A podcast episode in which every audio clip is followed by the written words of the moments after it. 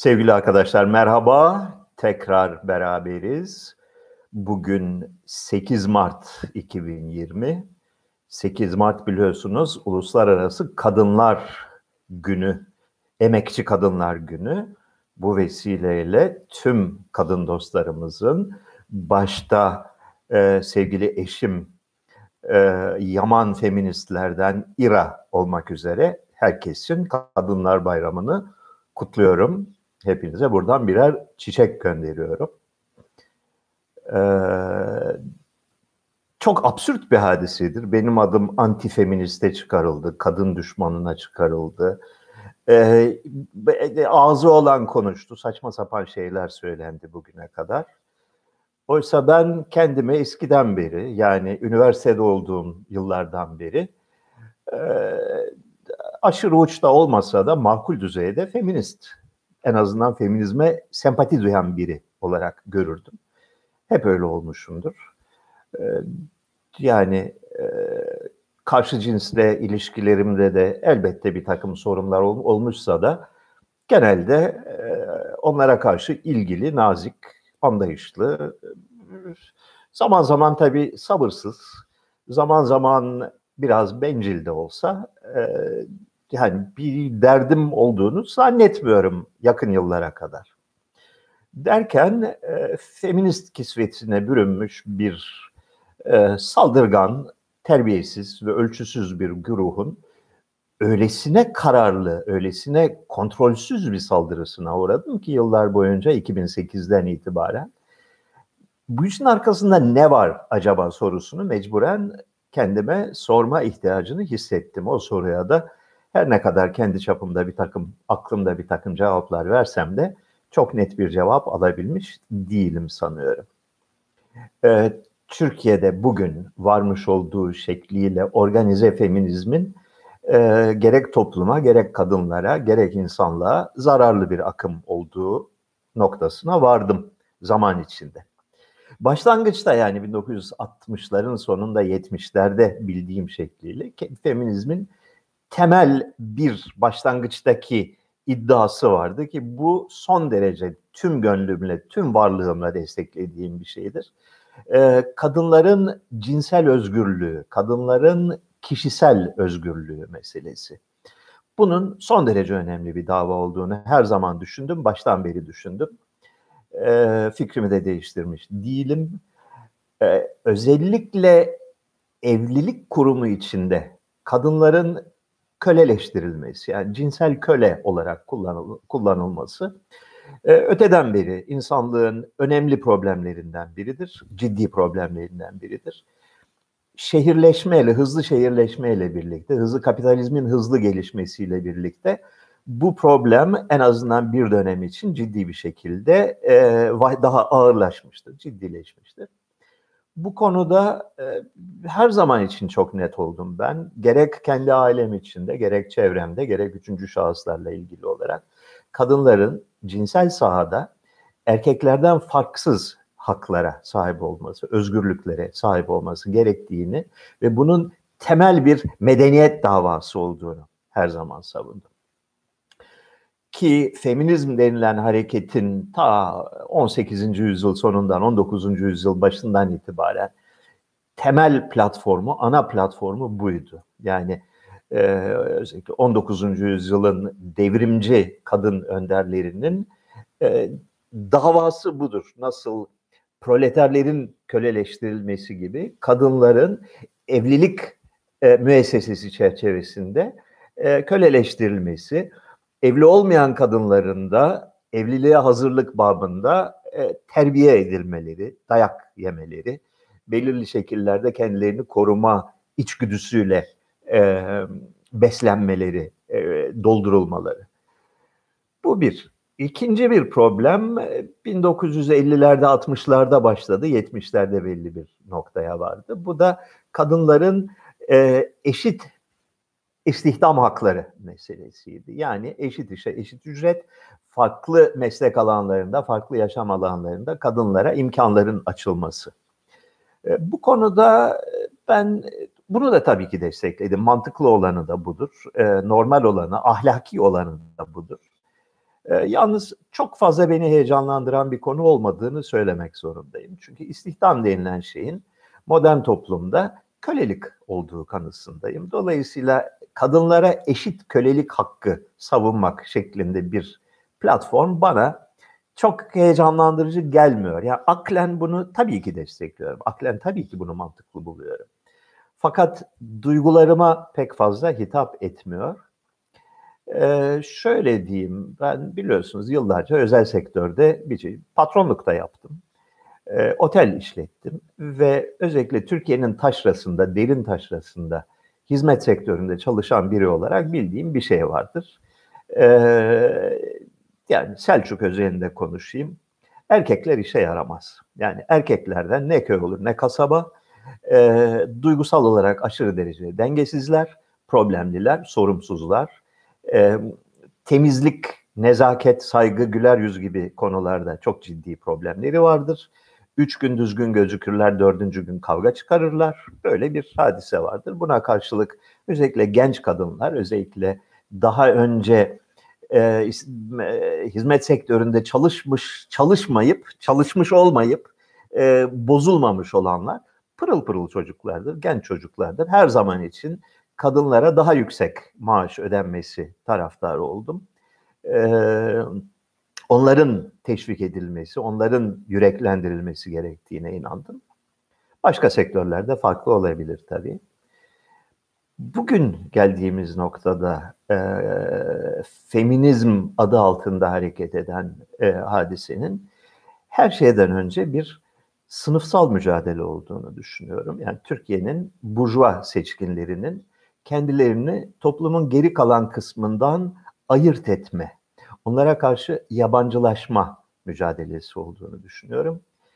İkincisi e, cinsel özgürlük bir yana cinselliği akıl almaz bir dizi tabuyla sınırlama, kısıtlama, bir karşılıklı terör dengesine indirgeme çabası içinde olduklarını görüyorum. Bunun da sakıncalı olduğu kanısındayım. Konuyu böylece açmış olduk. Vicdanları nasır tutmuş bir dünyanın 8 Mart Dünya Kadınlar Günü'nü kutlaması kelimenin tam anlamıyla riyakarlıktır demiş Vahdettin. O kadar çok riyakarlık var ki dünyada bunu da onlar arasında sayıp geçelim. Ee, feodal halay çeken solcular hakkında ne düşünüyorsunuz? Feodalizmin dayanışmacılığını, sosyalizmin kolektifçiliğine, e, dayanışmacılığına uyarlaması bana kalırsa karşılaş bıp bıp, e, tet, e, karıştırması hakkında ne düşünüyorsunuz? Feodal halay nedir bilmiyorum. Türkiye özelinde feodalizm ne anlama gelir meselesi ta İdris Küçükömer zamanlarından beri tartışılmış bir, bir meseledir. Ee,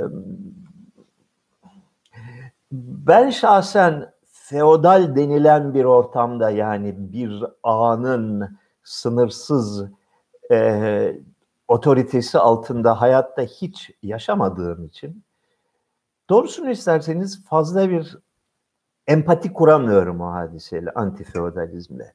Ben olayı siyasi özgürlükler açısından düşünüyorum. Ee, yani benim oyun saham orası. Benim hayatta tanıdığım 60 senedir içinde haşır neşir olduğum konular manzumesi orada. Ve orada feodalizm bambaşka bir açıdan gözüküyor. Yani şunu görüyorum. Modern toplumun en temel özelliği toplumun topyekün üstünden silindir geçilmiş gibi ezilmesi ve köleleştirilmesidir. Yani tüm bireylerin eşit bir şekilde devlet karşısında ve e, büyük sermaye karşısında e, çaresiz bırakılmaları, birer e, lüzumsuz birer detaya, bir parmakla ezilebilecek bir böceğe dönüştürülmesi. Bu temel hadise.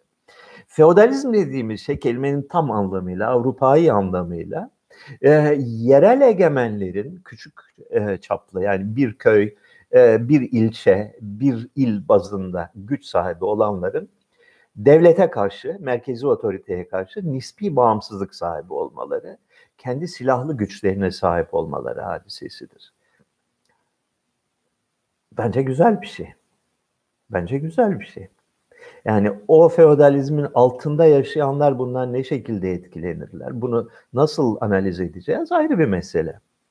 Fakat şu anda Türkiye'nin temel problemi ve bütün dünyanın temel problemi feodalizm değil. Şu anda Türkiye'nin ve bütün dünyanın temel problemi merkezi devletin, polis devletinin aşırı derecede güçlenmiş olması ve insanların bunun karşısında tamamen güçsüz, tamamen çaresiz, e, haklarını ve özgürlüklerini ve yaşam tarzlarını koruyamayacak durumda olmalarıdır. Evrensel köleleşme dediğimiz hadisedir. Bunun hakkında düşünmek daha e, güzel.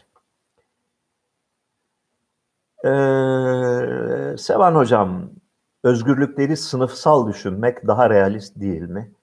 Doğrudur. Soner Yalçın'ın Osman Kavala'yı övmesi e, duran bir saatin her 12 saatlidir doğru saati göstermesi gibi. Ee, Sevan abi seni Ahlat'ta misafir edelim demiş bir arkadaş. Pırhus ve Kers gezeriz demiş Titan Mühendislik. E, buyurun edin tabii ama önce bir rejimi değiştirmeniz lazım ya da Ahlat taraflarında bağımsızlık ilan ederseniz memnuniyetle gelirim. Ee, İsrail devletinin yöneticileri Hazar Türklerinden mi geliyor? Gelse ne olacak ki? Yani ha madem Türkmüşler iyi midir diyeceğiz ya da madem Türkmüşler vay canına çok kötü mü diyeceğiz? Ee, şöyle bir hadise var. Yani 10. yüzyılda, 11. yüzyılda e, bugünkü Rusya'nın güneyinde bir yerlerde bir Hazar devleti kurulmuştu ve bunlar e, tarihte benzeri pek olmayan bir şekilde e, Yahudi dinini e, ulusal din olarak, devlet dini olarak benimsemişlerdi. E, pekala mümkündür ki Avrupa Yahudiliğinin bir kısmı bu devletin bünyesinden çıktı. Tabii Hazar Türkleri deyince bütün Türk devletlerinde olduğu gibi Hazar Türkleri de bir yönetici elitti. Yani bir devlet adıdır bu. Bir halkın adı değildir. Yani Hazar Türklerin egemenliği altında yaşayan 75 çeşit millet vardı orada. Ee, özellikle eski toplumlarda homojen büyük çaplı bir devlet bulmak imkansızdır. Yani devlet bir egemenliğin adıdır. Hazar Türkleri egemen olmuşlar e, egemenlikleri altında Yahudiler, Hristiyanlar, şunlar, bunlar, dağ kavimleri, çeşit çeşit insanlar yaşamış. E, Avrupa Yahudiliğinin ortaya çıkışı oldukça esrarlı bir konudur. Yani bir bakıyoruz e, Polonya'da, Ukrayna'da, daha sonraları Almanya'da sayıları milyonları bulan Yahudiler yaşıyor ve bunlar e, genellikle sarışın, açık ten renkli olan insanlar nereden geldiklerine dair kimsenin doğrusunu isterseniz doğru dürüst bir bilgisi yok. Yalnız unutmayın ki tüm kavim tanımları gibi, tüm e, milli tanımlar gibi Yahudilikte çok büyük ölçüde bir e, siyasi ve ideolojik bir kavramdır. Yani bir şekilde e, bir araya gelmiş insanlar topluluğudur her ne kadar insanlar, tüm milletler kendilerini soyca temiz bir ırk olarak tanımlamayı sevseler de gerçekten soyca temiz ırk diye bir şey dünyada yoktur. E, hele hele bu coğrafyalarda hiç yoktur. Bu nesneyi niye takıyorsun derseniz çünkü bu mikrofona yakın olunca ses daha güzel geliyor. O yüzden bu lüzumsuz kulaklıkları burada bulundurmam gerekiyor. Yoksa e, ayrıca yani şeyden yöneticilerden mesaj falan almıyorum bir yerden. Sadece sizi dinliyorum. Bakalım. 70 bin liraya ikinci el araba satılan Türkiye'de özgür özgürlük olamaz demiş Nazan Hanım. doğrudur, haklısınız. Yani mesele yalnız e, araba fiyatları değil, her alanda e, şunu yaşadık son 20-30 senede. İnanılmaz miktarda e, ihtiyaçlar yaratıldı. Yapay ihtiyaçlar yaratıldı. Yani insanların e, yılda şu kadar miktar elektrik harcaması, otomobil alması, e, belli bir, bir takım evlerde yaşaması, evini 10 senede bir, 20, 20 senede bir değiştirmesi, otomobilini değiştirmesi, cep telefonunu değiştirmesi vesaire gerekiyor. Bunlarsız yaşayamıyoruz artık. Daha önce yaşayabiliyorduk pekala, şimdi yaşayamıyoruz. Ve bunların fiyatları irrasyonel bir şekilde arttı. Yani tüm dünyada e, ücretler ve gelirler azaldı. Buna karşılık zorunlu masraflar, özellikle bürokratik masraflar yani e, kamu hizmetlerini alma karşılığında ödemek zorunda olduğumuz paralar korkunç rakamlara ulaştı. Bu da şu anda dünyada mevcut olan e, kölelik rejiminin en güçlü e, dayanağıdır. Yani e, çaren yok. Sürekli olarak bir takım paraları ödemen lazım. E, yol vergileri ödemen lazım. Elektrik parası ödemen lazım. Vize parası ödemen lazım. E, pasaport harcı ödemen lazım. E, sosyal sigorta ödemen lazım. Yanında çalıştırdığın için e, insanlar için e, korkunç miktarlarda paralar ödemen lazım. Devamlı ödemen lazım. Bunları ödemediğin zaman e, devletin terörist yüzüyle yüzleşmek zorunda kalıyorsun. Yani sürekli bir e, terör durumu var. Yani her an insanlar devlet tarafından, bürokrasi tarafından onlara empoze edilen e, mecburiyetleri yerine getirmeyecekler ve anında terörist ilan edilip veya yasa dışı ilan edilip her türlü baskıya, zorbalığa, hapse, dayağa vesaireye maruz kalacaklar. Böyle bir yaşam düzeni oluştu dünyada farkındaysanız. Çok hızlı bir şekilde o yöne gitti. Ve yalnız Türkiye'de değil en özgür denilen ülkelerde, Amerika'sında, Kanada'sında, şurada, Avustralya'sında, şurada burada hepsinde bir totaliter bir bürokratik diktatörlüğün tüm izlerini görüyoruz. Özgürlük diye pazarladıkları şeyler e, Coca-Cola yerine Pepsi alma özgürlüğüdür. Bunun dışında bir özgürlük alanı gerçek anlamda kaldığımı hiç zannetmiyorum. Ee, bununla nasıl başa çıkılır bu durumla onu da bilmiyorum. Fakat bu şekilde bu iş yürümez. Bunun değişmesi lazım. Radikal bir şekilde değişmesi lazım. Nasıl olacak onu bilmiyorum. Ee, Erzurum'un Olur ilçesini biliyor musunuz? Köylerinin isimleri şöyle böyle. Bu isimler hangi dilde bu köy isimleri diye sormuş Yakup. Aslına bakarsanız Olur'un köy adları hakkında bundan yaklaşık 10 sene önce yazdığım bir ufak makale de vardı diye hatırlıyorum.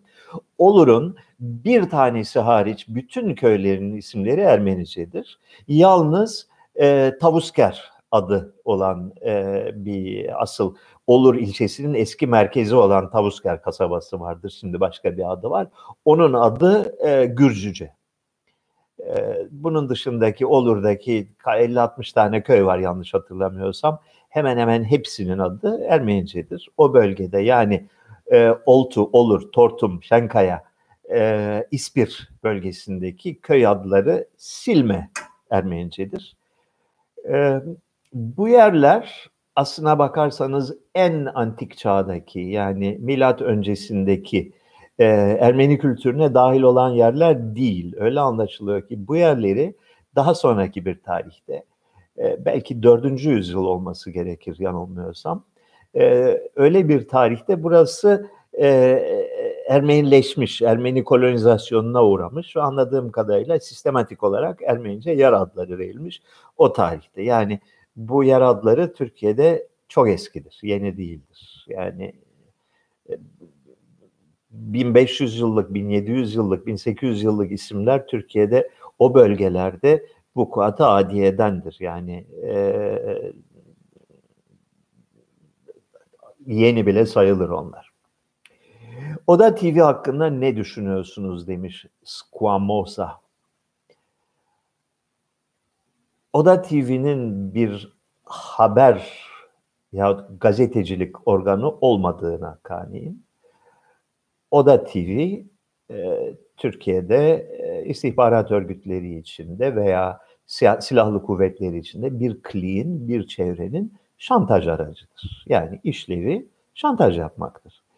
E, iftirayla, haber sızdırarak, e, tehdit yoluyla bir takım siyasi hedefleri ele geçirmektir amacı ve bazı insanların e, zor durumda kalmasını veya e, yıpranmasını, yıpratılmasını, korkutulmasını sağlamak gibi bir işlevi vardır.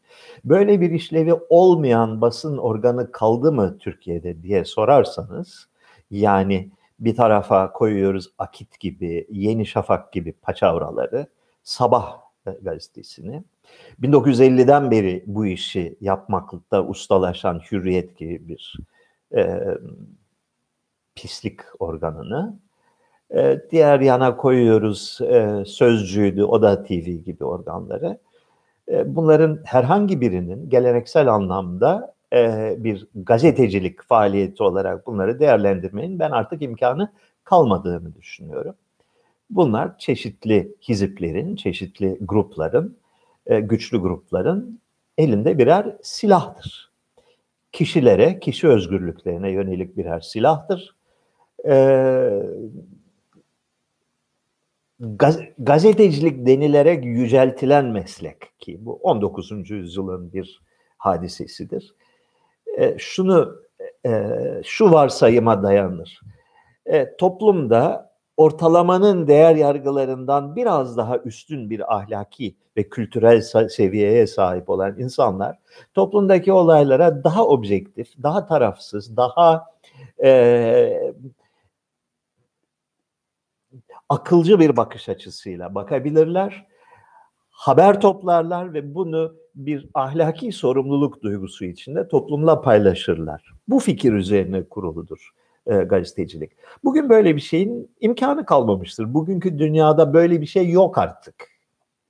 E, birincisi e, o anlamda bir moral otoriteye sahip olan yani toplumun ortalamasının bir miktar üzerinde duran e, insanların sayısı çok azaldı. Bunların niteliği çok değişti. Ve zaten bu nitelikteki insanlar gazetecilik gibi aslında sonuçta son derece pespaye bir meslek. Bunu yapmıyorlar artık. Gazetecilik yapanlar çoğu zaman çok düşük maaşla çalışan, e, bir yerlere tutunmaya çalışan ve bu uğurda zaten zayıf olan ahlaki ilkelerini çok kolaylıkla satabilecek olan yani patronun istekleri doğrultusunda silah olarak, tetikçi olarak kullanılan insanlardır. Ee, bu insanların birçoğunu şahsen tanıyorum. Yani kötü insanlar da değiller. Hayat onları kötü yola düşürdü. Yani e, vaktiyle Karaköy'de çalışan hayat kadınlarından da birçoğunu tanırdım. Aralarında gayet güzel, düzgün insanlar da vardır. Fakat yaptıkları iş pespaye bir meslektir. Dolayısıyla hayır tutuklanmalarına üzülmedim bu iki kişinin. Barış Bey ve Barış Bey'in. Ee, her canlı ölümü tadacaktır gibi Türkiye'de her siyasete burnunu sokan bir şekilde hapishaneyi tadacaktır. Bu arkadaşlar ikinci kez tadıyorlar. Akıllanmıyorlar, uslanmıyorlar, yapacak bir şey yok.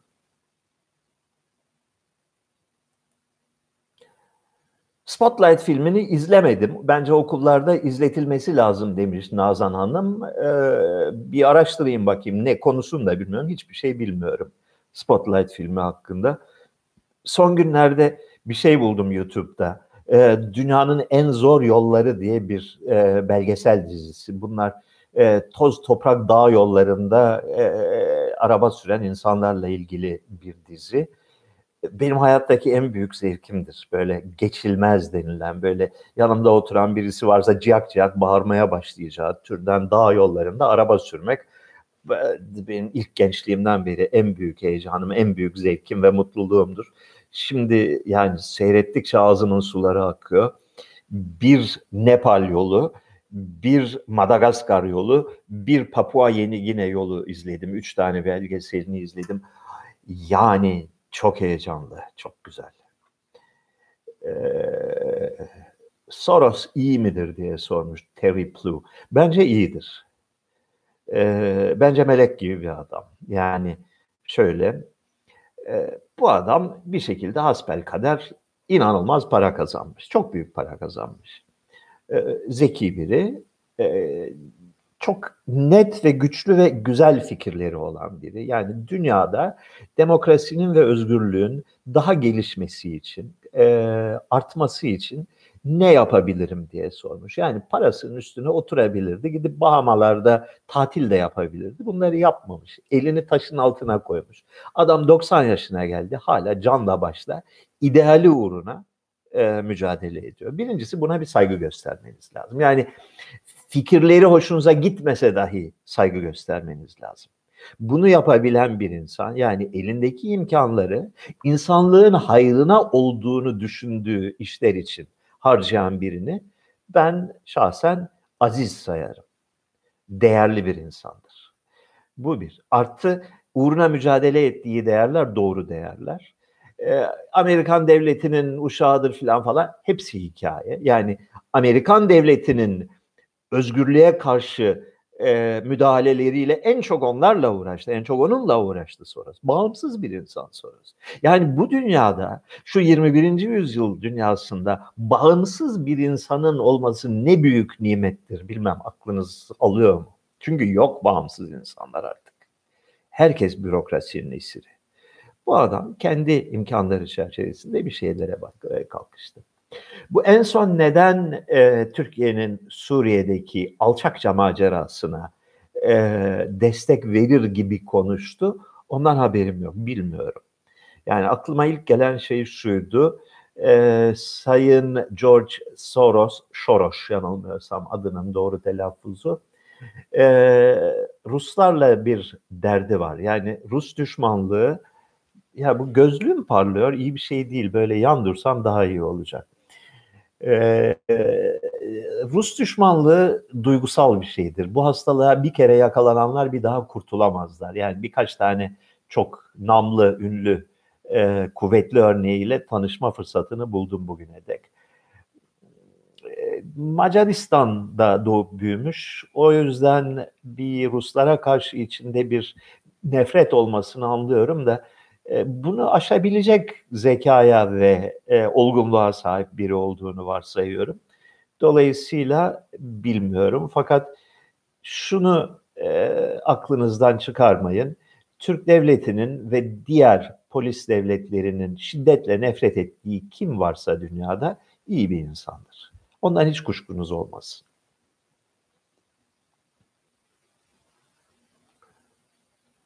Ee, Soros başarılı bir Siyonisttir. Zannetmiyorum bunun doğru olduğunu. Ee, şüphesiz yani Siyonizm Türkiye'de her zaman için tukaka yani kötülüğün en had safhası olarak değerlendirilen bir kavram da dünyada öyle değil. Yani dünyada aklı başında pek çok insan Siyonizmin bir e, tarih boyunca büyük zulümlere uğramış, büyük darbeler yemiş bir ulusun kurtuluş mücadelesi olduğunu biliyor. E, dolayısıyla Türkiye dışında özellikle Batı dünyasında makul olan, e, özgürlükçü olan, e, dünyaya geniş perspektiften bakabilen insanların çok büyük çoğunluğu yani Siyonist olmasa bile Siyonizm konusunda e, pozitif düşünceleri, negatif düşüncelerini ağır basan insanlardır e, Batı dünyasında ancak aşırı sağın paylaştığı bir görüştür. Yani bir e, eski usul kalın kafalı milliyetçiliğin tezahürlerinden biridir. E, Sevan Hocam Rus dış politikasını nasıl buluyorsunuz? Çok başarılı buluyorum. Ee, yani daha doğrusu şu var. E, tabii ki Rusya'nın eskiden beri gelen bir geleneği var, bir devlet e, geleneği var. De Rusya'nın şöyle bir özelliği var. Çok az ülkede bulunan bir e, nitelik. Hele hele Türkiye gibi bir ülkeyle kıyaslanmayacak bir nitelik. Rusya gerçekten eski Rus İmparatorluğu dahilinde hem Rusya'da hem Rusya'nın komşu e, eski e, sömürge devletlerinde diyelim en yetenekli, en kaliteli, en parlak, en zeki insanları her zaman seçip en üst kademelere yükseltme becerisine sahip olan bir ülke. Yani e, şu anki Dışişleri Bakanı gibi birisi, Lavrov gibi, daha önceki Ekonomi Bakanı, e, şeyin e, Putin'in sözcüsü, Putin'in basın sözcüsü falan bakıyorsun. Yani bunlar o toplumun gerçekten en entelektüel, en kafalı, en en sıkı çalışan, en iyi satranç oynayan adamları. Ee, çok yönlü, entelektüel, e, dünyadan haberdar, e, dünyanın herhangi bir şehrine giderlerse orada rahat edebilecek nitelikte insanlar. Bu e, Rus rejimiyle Türk rejimi arasında çok büyük bir e, zıtlığı gösteriyor. Çünkü Türkiye'de tam tersine o niteliklere sahip bir insanın Türkiye'de bürokrasi içinde tapu müdürü olmasına bile imkan yoktur. Derhal ayağını kaydırırlar, yok ederler. Ee, yani bağımsız düşünme yeteneğine sahip, akılcı düşünme yeteneğine sahip bir insanın Türkiye'de devlet kademelerinde tırmanması, yükselmesi, bir mevkiye gelmesi duyulmuş bir şey değildir. Bütün mekanizma onları elemek üzerine kurulu zaten Türkiye'de. Ee, Rusya bu açıdan Batı ülkelerinin çoğundan da daha başarılı gözüküyor. Özellikle Amerika'da e, yani Washington bir zamanlar e, ülkenin yetenekli insanlarının yükselebileceği bir e, şehirdi. Yani bu 1960'lara kadar, 70'lere kadar gerçekten e, Amerika'nın en kaliteli gençleri e, yahut da en azından onların bir kısmı Washington'da kariyer yapma imkanına sahipti. Gitgide artan bir oranda bugün Washington e, zeki olmakla birlikte çok e, yani hırslı, yetenekli olmakla birlikte entelektüel kapasitesi son derece sınırlı olan yani entelektüel düşünme e, imkanına sahip olmayan e, insanlarla dolmuştur. E, bu da e, bürokratik dikta, diktatörlüğün e, tezahürlerinden biridir. Bu açıdan Rusya'da e, kaliteli insan malzemesi konusunda gerçekten e, etkileyici bir performans görüyoruz. E, Rusya'nın yaklaşımı şuydu. E, 1991'de Sovyetler Birliği çöktü. E, eskiden etle tırnak gibi iç içe oldukları, her şeyleriyle nüfuz etmiş oldukları 14 tane cumhuriyet Rusya'dan ayrıldılar. Şimdi e, eğer gezdinizse, gezdinizse eski Sovyet Cumhuriyetlerini çok iyi bilirsiniz her şeyiyle iç içeydi. Yani bu ülkelerde, bu 15 tane ülkelerde, ülkede fabrika kurdular, okul kurdular, müze kurdular, yol yaptılar, demir yolu yaptılar, insanları eğittiler, polis teşkilatı kurdular, her şeyini kurdular. Artı çok sayıdaki Rus insanı buralara yerleşti. Çok sayıda o ülkelerden insanlar Moskova'ya yerleştiler. Dolayısıyla e, ciddi bir entegrasyon söz konusuydu. Bu yerleri kaybettiler ve e, mücadele etmeden kaybettiler, savaşmadan kaybettiler. Fakat Amerikalılarla bir anlaşma imzaladılar. Özel statüsü olan üç tane Baltık Cumhuriyeti hariç diğerleri NATO'nun ilgi alanına girmeyecek, bunlara Amerikalılar müdahale etmeyecekler. Buydu anlaşma, temel anlaşma. Yani ekonomik kalkınmasına yardım etmek istiyorlarsa buyursunlar, yatırım yapmak istiyorlarsa başımızın üstünde dediler. Fakat askeri yönden bunları kontrol altına almaya yönelik bir çalışma yapmayacaksınız dediler. Bu anlaşmayı bozanlar Amerikalılardır ve Almanlardır. Yani önce Gür önce Tacikistan'da, peşinden Gürcistan'da, peşinden Ukrayna'da darbe yapmaya çalıştılar. Yani bu ülkeleri ellerine almaya çalıştılar. Rusya'dan koparmaya çalıştılar. NATO ülkeleriyle entegre etmeye çalıştılar. Buna tepki göstermesi doğaldı. Rusya 1990'lar boyunca korkunç bir yerlerden geçti. Toplum çöktü, ekonomi çök, çöktü, siyasi sistem çöktü. Ondan sonra Putin'le birlikte 2000 yılından itibaren yavaş yavaş kendilerine geldiler ve dediler ki hop dur. Yani Gürcistan'da e, açıkça Gürcistan Türkiye ve Amerika'nın işbirliğiyle ele geçiriliyordu. Bunu e, bir tokatla e, dümdüz ettiler e, Gürcistan'ı. E, Ukrayna bir şekilde Amir, e, Almanya'nın yoğun çalışması sonucunda Rus blokundan ayrılıp Avrupa Birliği'ne katılma çalışması içindeydi. Bunun üzerine dur bakalım dediler. Yani bu Kırım'ı biz idari olarak sizin e, yönetiminize bıraktık. Ama Kırım yani bizim atalarımızın kanıyla sulanmış bir topraktır. Böyle kolay kolay vermeyiz dediler.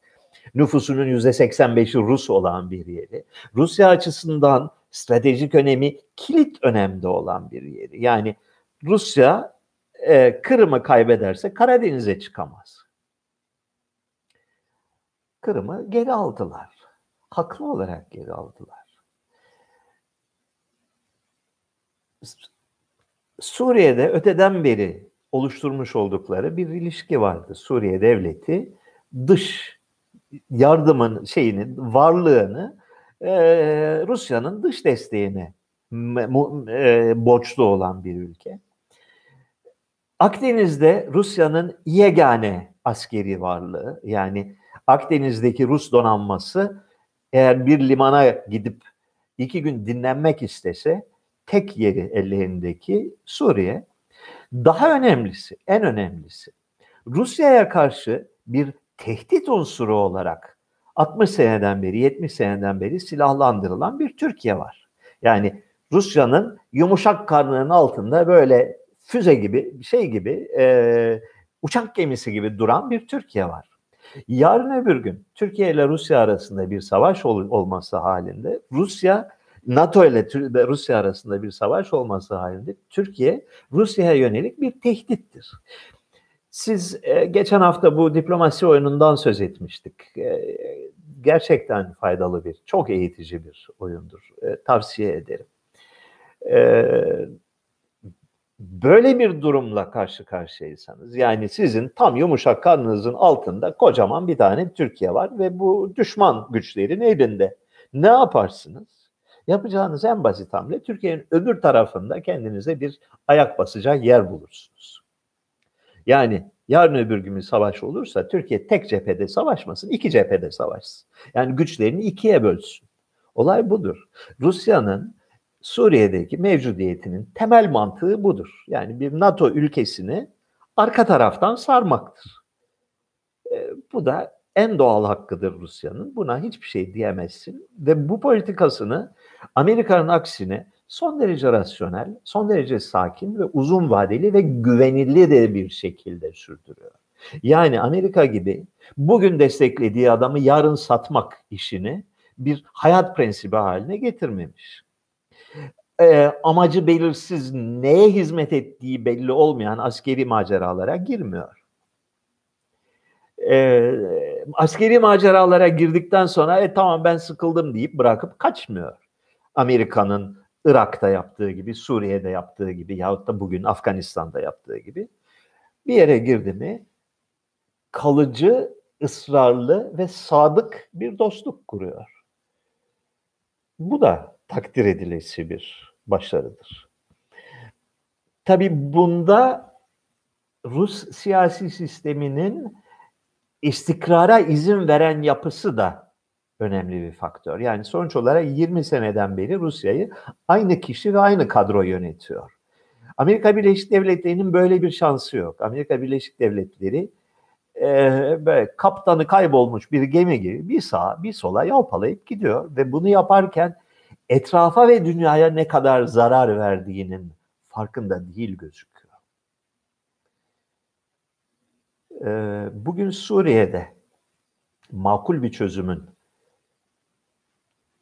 şartı e, Suriye'deki rejime e, birilerinin destek olması ve Suriye'de bir e, barışın ve kalkınmanın yeniden tesisi için el vermesidir. Bunu yapabilecek tek ülke şu anda dünyada e, Rusya gibi gözüküyor. Gönül isterdi ki Türkiye'de e, Suriye için bir komşu ve bir ağabey olarak e, Suriye'nin barışa kavuşması, makul bir siyasi sistemin kurulması, e, iç reformların yapılarak iç savaşın yaralarının sarılması yönünde Türkiye eğer bugün bulunduğu feci durumda olmasaydı Suriye'nin başvuracağı ilk kaynak olurdu. Yani Türkiye bu rolü yerine getirmeye aday bir ülkedir. Bunu yapamadı. Türkiye bir e, çılgın bir gangster rejiminin e, elinde 10 yıldan beri Suriye'yi harap etmekle meşgul. Suriye'yi bir daha belini doğrultamayacak şekilde çökertmekle meşgul. E, Rusya'dır Suriye'nin tek umudu. Rusya'nın ekonomik durumu iyi değil. Yani e, Suriye'de geniş çaplı bir kalkınmayı e, destekleyecek maddi imkanlara Rusya bugün sahip mi değil mi ben şahsen bilmiyorum. Yapılması gereken bana öyle geliyor ki bir Rusya, İsrail, Suriye ittifakıdır. Akıl bunu gerektirir, vicdan da bunu gerektirir.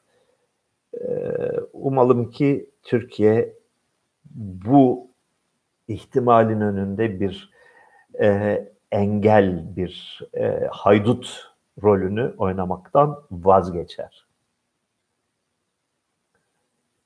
Neredeydik? Tarih bölümü okumak isteyenlere öneriniz nedir? Üniversite seçimi, dil öğrenmek vesaire. Tek bir söyleyeceğim şey var Berk Uçma. Türkiye'de böyle bir hatayı yapma.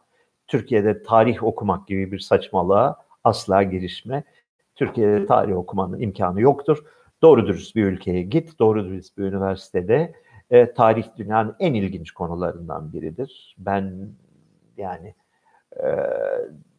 tüm insan bilimlerinin anasıdır tarih ve en zevkli konudur. E, tarih oku ama Türkiye'de okuma.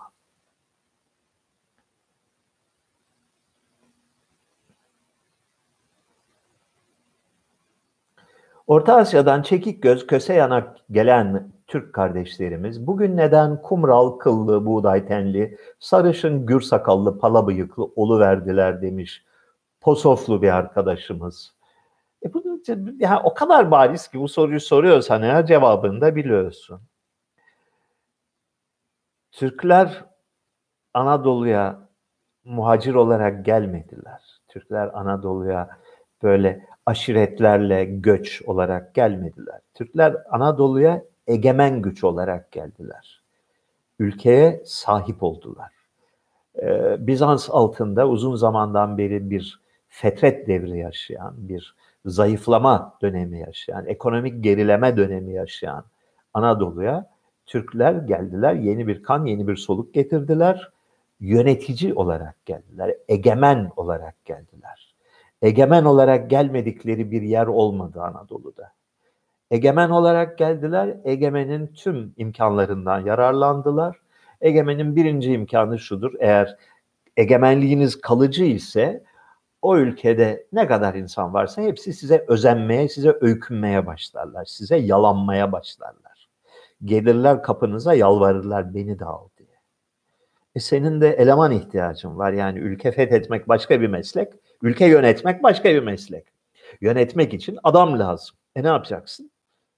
E, yerlilerden alabildiğini alacaksın, derleyeceksin. İkincisi Türkler bu ülkeye geldiklerinde şöyle bir şey oldu. Burasını İslam'a açtılar. Fetih ne demek? Açmak demek. Böyle kapıları açtılar.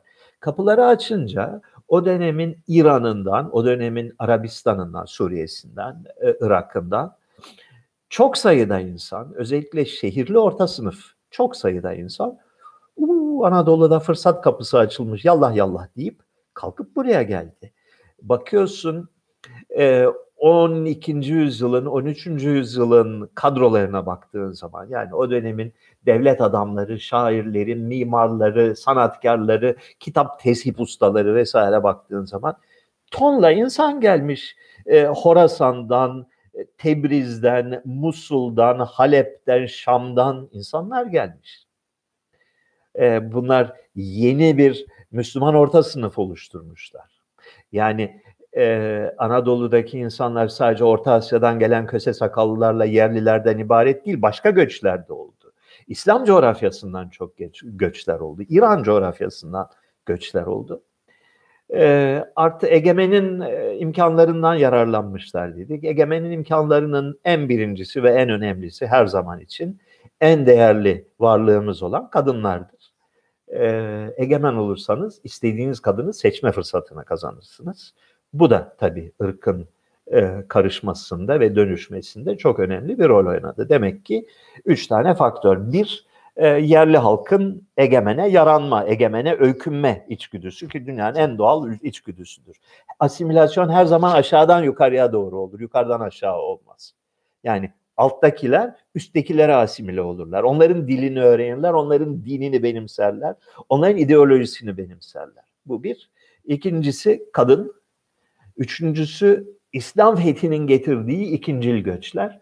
Ee, Anadolu'nun Türkleşmesinde başlıca faktörler budur. Ee, Orta Asya'dan gelen unsur çeşitli sayımlara göre nüfusun yüzde beşiyle yüzde onunu oluşturur. Ee, gen havuzunun da bu kadarını oluşturur. Ee, biz hepimiz Türküz, öz Türküz, Orta Asya'dan geldik ideolojisi ise çok enteresan bir toplumsal patoloji. Çok çok değişik bir şey. Çünkü devletin ideolojisi yani Osmanlı devletin, Osmanlı elitlerinin devlet her şeydir. Bu ülkeyi devlet kurdu. Devlet bu ülkenin sahibidir. Devlet nereden geldi? Devlet evet Orta Asya kökenli bir devlettir.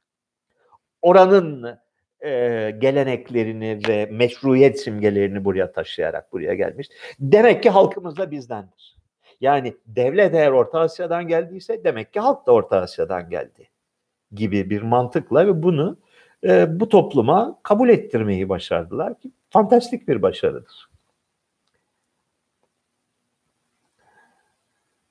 Ee, bakalım Bernie Sanders hakkında ne düşünüyorsunuz hocam? Bunu daha önce bir iki defa e, soran olmuştu.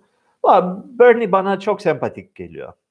Yani Bernie'nin politikaları hiç önemli değil benim için. Bu politikalarını gerçekleştirme şansı da son derece düşüktür.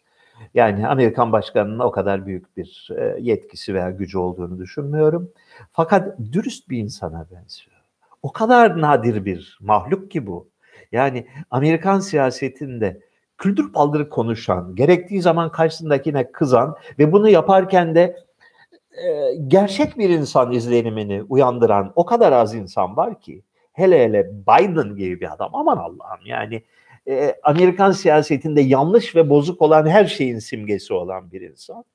Onun karşısında Bernie Sanders bana çok sempatik geliyor. Umarım kazanır. Ya da kazanırsa hiçbir şey değişmeyeceği için aslında umarım kazanmaz da en azından bir efsane olarak geçer tarihe. Ee, ölümden sonra ne olduğunuzu düşünüyorsunuz? Fikrinizi çok merak ediyorum demiş Dude.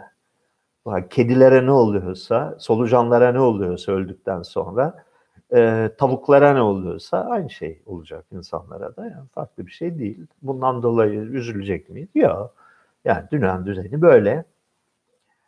Ee, Erdoğan'ın ülkeyi tamamen ele geçirme ihtimali var mı?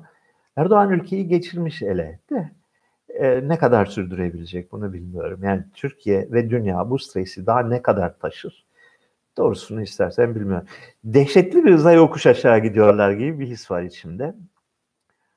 Sonu inşallah e, iyi olur. Hocam Putin Esed'i satabilir mi demiş killa killa.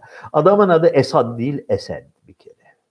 Yani bunun bu ismin kötüye kullanılması bu ismin doğru olduğu gerçeğini değiştirmez. Esad başka bir isimdir Arapçada. Esed başka bir isimdir. Esed demek aslan demektir. Adamın adı Beşir Aslan. Ee, Esed yani. Ee, Putin Esed'i satar mı sorusunun cevabını demin vermeye çalıştım. Ee, Rus dış politikası her zaman için son derece istikrarlı, son derece güvene e, önem veren e, bir şey. En zor günlerinde Suriye rejimi yıkılmış gözükürken yalnız bırakmadılar. Bugün iç savaşı kazanmışken Esed, Rusya'nın Suriye'yi bırakması için hiçbir neden yok. Yapılacak olan şey hiç şüphesiz, pardon, yapılacak olan şey e, ülkede e, kol gezen e, terörist grupları, e, çapulcu gruplarını tasfiye ettikten sonra yani ülke üzerinde hakimiyetini kurduktan sonra Esed'in sevgili arkadaşlar biz çok hatalar yaptık, elimizden geleni yaptık, bu kadarı geliyordu. Ben şimdi artık e, haktan özür dileyerek çekilmek istiyorum demesidir ve bunun karşılığında da e, yaşamının ve geleceğinin güvence altına alınmasıdır. E, Suriye'de e, bu, bu dönemin defterinin artık kapatıldığına dair bir e, sembolik mesaj verilmesi lazım. Benim hatırladığım kadarıyla iç savaş çıkmadan önce e, Beşir Esed emekli olmayı planlıyordu. İşler yani e, belli bir noktaya getirdikten sonra bir takım reformları yaptıktan sonra yönetimden ayrılmak hatta bu uğurda Bodrum'da mülk satın aldıkları duyulmuştu. Yani e, Suriye'den çıkıp adam sonuçta doğru dürüst bir eğitim almış, iyi bir e, background'u olan, Avrupa'da okumuş, mesleği doktor olan birisi. Yani Suriye gibi bir ülkeyi ne kadar yönetmek ister ki? Daha kaç sene yönetmek ister? Bodrum'a gidip e, mavi yolculuğa çıkmak varken niye sürdürsün o işi? Mecbur oldu. Yani ayaklanma çıkınca bu mücadeleyi sonuna kadar götürmesi gerekiyordu. Götürdü.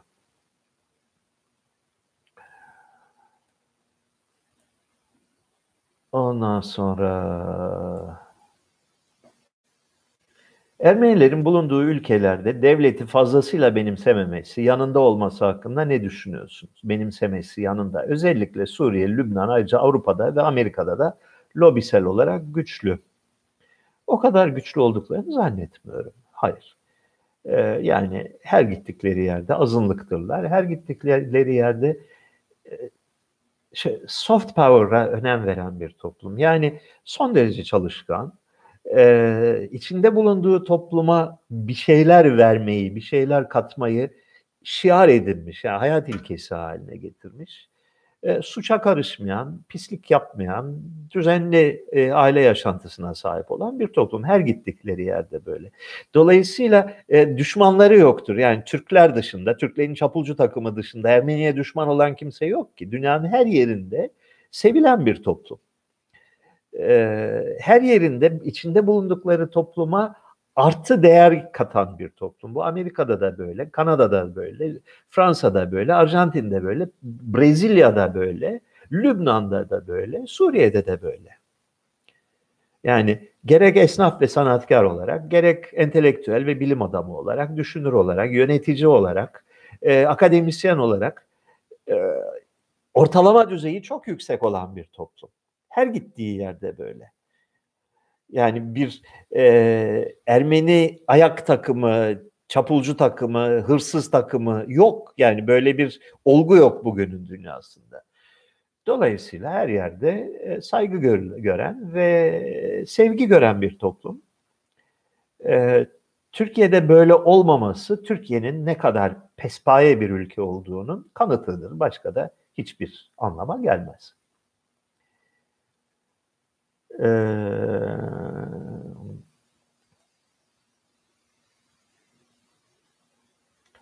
Osmanlı'da hoşgörü gerçekten var mıydı?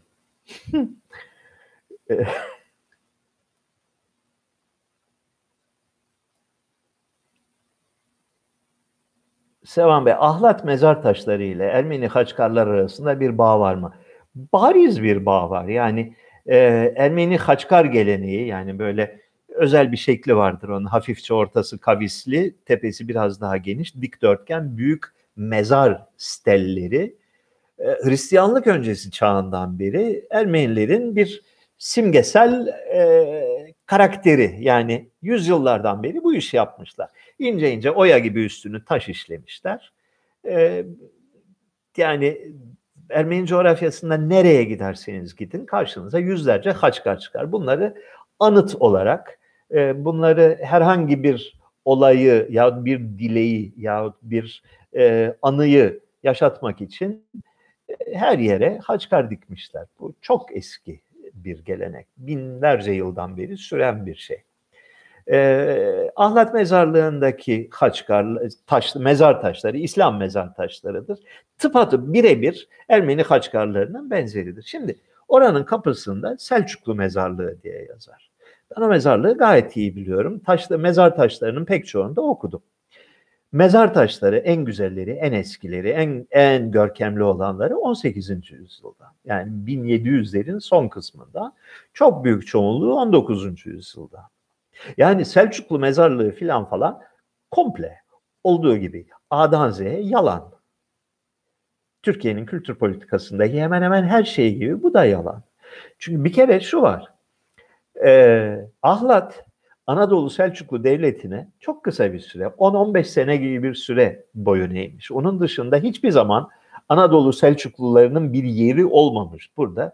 Ee, önce Ahlat Şahlar denilen bir sülale hüküm sürmüş. Ee, onun peşinden Karakoyunlular, Akkoyunlular hüküm sürmüş. Arada arada bir takım Kürt beyleri hüküm sürmüş.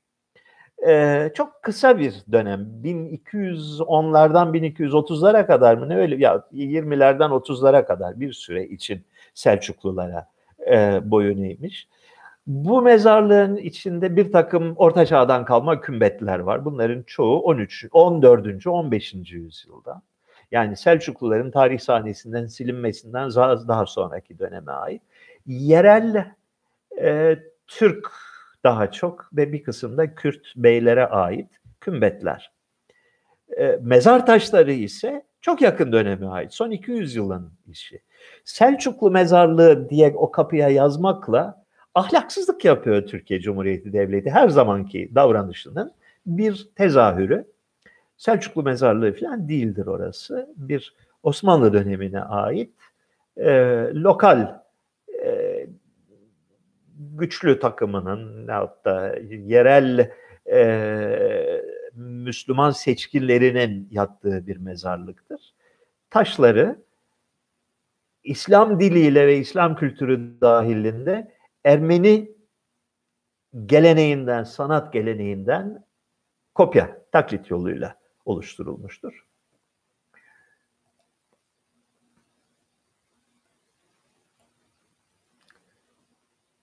Türkler İslam'a kılıç zoruyla mı girdi diye soruyor liberal Müslüman. Ee, çok enteresan bir konudur. Basit, sloganvari çözümleri olmayan bir konudur. Öyle anlaşılıyor ki 750 yani Gök, 2. Göktürk Devleti'nin kuruluşunu hemen izleyen dönemde e, Orta Asya'ya küldür paldır İslam medeniyeti girdi. Yani 700 yılından itibaren, 600'lerin sonundan itibaren geldi ve Orta Asya'daki bütün dengeleri alt üst etti. İslam medeniyetinin bölgeye girmesinin hemen ardından çok enteresan şeyler oldu. Çünkü bunun hemen ardından birdenbire e, Nasturi Hristiyanlığı, yani eski, eski İran devletinin Hristiyan azınlığının, eski İran devletinin e, adeta majestelerinin muhalefeti diyebileceğimiz ikinci resmi dini olan e, Nasturi Hristiyanlık Çin'e kadar uzanan yol boyunca muazzam bir yayılma gösterdi. Yani Orta Doğu dinleri, Orta Doğu kültürleri, ideolojileri Orta Asya'yı istila ettiler. Öyle anlaşılıyor ki e, yazılı kültüre geçer geçmez Türkler, yani ikinci Göktürk Devleti ile birlikte din arayışına girdiler. Yeni çağın, yeni dünyanın, yazılı dünyanın, devletler dünyasının bir zorunlu unsuru olan dinlere merak saldılar. Çok hızlı bir şekilde Türk beylikleri orada önce Nasturi Hristiyanlığı peşinden Budizmi, Maniheizmi benimsedi ve bir kısmı da Müslümanlığı benimsedi. Belli ki bir arayış vardı, bir e, bu yeni çağın zorunluluğu olan bir şeydi, bir dine mensup olmak. E, bunlar arasında sanırım İslam'ı hem en güçlü hem en geleceğe dönük umut vaat eden din olarak gördüler. Ve özellikle Orta Asya'nın batı kısmındaki Türklerin ezici çoğunluğu çok kısa bir süre içinde e, Müslümanlığı benimsedi. Bu aynı tarihlerde, bu tarihten kısa bir süre önce mesela Rusya'nın benzer bir süreçten geçtiğini görüyoruz. Rusya'da 800'lü yıllara kadar Allah'ın vahşi insanlarıydı bunlar. E, eski kabile dinlerini sürdüren insanlardı. Şey vardır, e, Rus, Kiev e, çarı e, Vladimir adam gönderir. Bir tane Hazar devletine, bir tane e, Bağdat'a, bir tane İstanbul'a adam gönderir ki hangi dini seçeceğiz? Yani Hristiyanlık mı, Müslümanlık mı, Yahudilik mi hangisi daha uygundur diye. Ve bunlardan İstanbul'a gelen Ayasofya'dan o kadar etkilenir ki hikaye bu. Ruslar Ortodoks Hristiyanlığı seçerler. E bu Orta Asya'daki Türklerin de din piyasasına çıkması yani pazardan mal alır gibi din almaya başlamaları bu tarihlere denk geliyor. Şu faktör var. 700'lü yıllardan itibaren 700 yani Abbasilerin ilk kurulduğu tarihten itibaren 750'den itibaren e, İslam İmparatorluğu yani halifeler şeyi Türk ülkesini sürekli olarak bu ülkeye akınlar ederek köle götürdüler Bağdat'a. Çok sayıda Türk köle götürdüler. Çünkü biliyorsunuz İslam hukukunda Müslüman ülkenin ahalisi köle edilemez. E senin köleye ihtiyacın var ne yapacaksın? Ya Afrika'dan, e, Afrika'daki kavimleri yağmalayacaksın ya Orta Asya'daki ya Slav ülkelerini yağmalayacaksın. Yani ya Rus ya Türk ya Zenci getireceksin köle olarak. E, bu gelen kölelerin bir bölümü en azından Bağdat'ta bir askeri profesyonel sınıf oluşturdular. Yani bir kapı kulu sınıfı, bir asker sınıfı e, oluşturdular ve kısa zamanda yani 820-30 yıl gibi e, yıllara doğru Abbasilerin ordu kadroları hemen hemen tümüyle Türklerden oluşmaktaydı. E, Tüm hayat hikayelerinde şunu görüyorsun. Birisi geliyor burada komutan pozisyonuna yükseliyor. Askeriye içinde yükseliyor. Kısa zaman sonra e, memleketten ne kadar akrabası varsa onları getirtiyor. Bağdat'a getirtiyor. Bunların bir kısmı asker oluyor, bir kısmı diğer mesleklerde yükseliyor. Aralarından entelektüeller çıkıyor, şu bilim adamları çıkıyor, çeşit çeşit insan çıkıyor. Demek ki bir Bağdat'ta bir Türk kolonisi oluşmaya başladı ve bunun Orta Asya'daki uzantıları e, Bağdat'ın ideolojik ve kültürel üstünlüğünden etkilendiler. Ve eğer bir din seçeceksek en uygunu budur deme eğilimine girdiler. Nasıl ki diğer tarafta Çin'in kültürel etkisi altında olan e, Türkler de Budizmi aynı şekilde aynı şevkle seçtiler. E, dolayısıyla kılıç zoruyla mı girdi sorusu e, geniş yani bir anlamda doğrudur fakat tek başına öyle olmadığını e, söyleyebiliriz.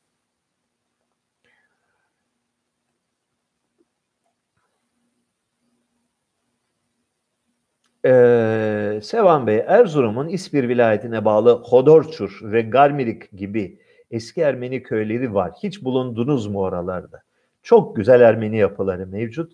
Mezarlık, kilise ve okul halen ayakta. Hodorçur'u gayet iyi biliyorum. Gittim, gördüm. Ee, kilise böyle bir gri ve kasvetli bir kilisedir. 19. yüzyıldan kalmadır. Çok çok eski değil. Ee, orası yani özellikle Hodorçur ve civarı o vadideki köyler İspir'in esas eski yerlisi olan köyleri değildir. 19. yüzyılda kurulmuş yerlerdir. Hemşinlidir halkı. Yani dağın öbür tarafından bu tarafa göçmüşler, yerleşmişler. Topluca Katolik olmuşlar. O da çok enteresan bir hadisedir. Yani mezhep problemi var orada.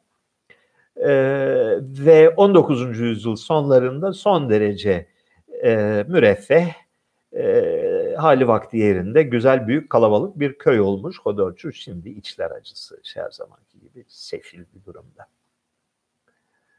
Dear Sevan, how is a language learned properly? Sık sık bunu soruyorlar arkadaşlar. Yani dil nasıl öğreneceğim diye. Eşek gibi çalışarak öğrenilir. Başka hiçbir türlü öğrenilmez. Yani e, insandan insana farklı. Bazı insanlar konuşarak öğrenmeyi seviyor. Ben analitik düşünceye daha yatkın olduğum için kitaptan daha kolay öğreniyorum. Teoriden daha kolay öğreniyorum. Önce bir dilin kurallarını öğren ondan sonra içini doldur yöntemindeyim. Kişilik meselesi bu herkesin aynı değil. E, pratikle öğrenilir. Eğer yazıdan öğreniyorsan bol bol bol bol durmadan kitap okuyacaksın. Başka çaresi yok bunun konuşarak öğreneceksen şöyle bir size tavsiyede bulunayım. Mesela Almanca mı öğrenmek istiyorsun? Almanya'ya gitme. İnsanların Almanca bildiği fakat ana dili olarak bilmediği bir yerlere git. Mesela Bulgaristan'a git. Macaristan'a git. Karşındaki insanın ana dili değilse Almanca cesaret geliyor insan üstüne. Çatır çatır Almanca konuşmaya başlıyorsun. Ee, ben ta yıllar önce 1970'li yıllarda e, Almanca bildiğimi sanıyorum ama çok çekiniyorum, konuşamıyorum. Yani okurum, rahat okuyorum ama konuşmakta zorlanıyorum. Otostopla çok gezdim. Doğu Avrupa ülkelerini de gezdim ta o dönemde. Sonra tekrar 1980'lerde gittim. Orada ne yapacaksın? İnsanla ya ya İngilizce ya Almanca anlaşacaksın. Ben de Çekçe yok, Macarca yok, Bulgarca yok, hiçbiri yok. Yani çoğu insan Almanca biliyordu orada. Aa, bülbül gibi konuşuyorum onlarla. Çok rahat konuşuyorum. Çünkü yanlış yapmaktan korkmuyorum. Yani karşımdaki de bizden o da yani Almanca onun içinde yabancı bir dil. Bu enteresan bir yöntemdir. Mesela İngilizce öğrenmek istiyorsan Afrika'ya git. Afrika'da İngilizce konuşulan ülkelerden birine git. Nijerya'da herkes İngilizce biliyor. Ee, Tanzanya'da herkes İngilizce biliyor. Ama işte kültür paldır biliyor. Birdenbire kendini acayip şey hissediyorsun. Uuu, beyaz adam çok iyi İngilizce konuşuyor. Vay hocam oluyorsun. Ee, o duyguya kapılınca da hakikaten içini doldurmaya başlıyorsun. Yani daha rahat konuşuyorsun. Ee, İlber Bey her zamanki gibi e, kültür paldır girişmiş gençlere gezmeyi e, tavsiye etmiş. Gezmeyenlerin tembel olduğunu söylemiş. İlber Bey'e katılıyorum. Yani duyarsız bir adam olduğu malum İlber Bey'in. Fakat e, söylediği prensip olarak doğru. E, gerçi bir temel gerçek var. Bizim zamanımızda vize diye bir bela yoktu. Şimdi vize alamıyorsun. Yani sebep olmadan bir yere gidemiyorsun. Ne kadar korkunç bir diktatörlüktür bu. Bilim biliyor musunuz? Yani sebep soruyorlar. Niye gidiyorsun? Ananın ama için gidiyorum diyeceksin. Gitmek istiyorum onun için gidiyorum. Bu dünya insanlığa aittir. Herkese aittir. Seni ilgilendirmez diyeceksin. Ee, maalesef bu dünya artık öyle bir yer değil. O yüzden vizesi olmayan ülkelere gitmeye bakın. Hala bir sürü ülke var öyle. Ve seyahat edin. Ve parasız seyahat edin. Böyle cebine para koyarak seyahat etmek seyahat değildir. Gittiğin yerde başının belaya girmesi lazım. Gittiğin yerde aç kalman lazım. Gittiğin yerde bakkaldan peynir çalıp ondan sonra iki gün karakolda yatman lazım ki e, bir işe yarasın o seyahat problem yaşayacaksın ve o problemi çözmek çözmenin gururunu ve zevkini yaşayacaksın. O zaman seyahat çok güzel bir şeydir. Sakın ihmal etmeyin. Bir yaştan sonra gezemezsiniz. Gezseniz de ancak parayla gezersiniz. O da gezi sayılmaz. Genç yaşta mutlaka bir yerlere gidiniz. Hiç vakit geçirmeden gidiniz. Bugünden başlayın program yapmaya filan falan. Geldik saat 1 saat 7 dakika oldu. Size alasmadık demenin vakti geldi. Görüşmek üzere. İyi geceler. Çok teşekkür ederim beni dinlediğiniz için.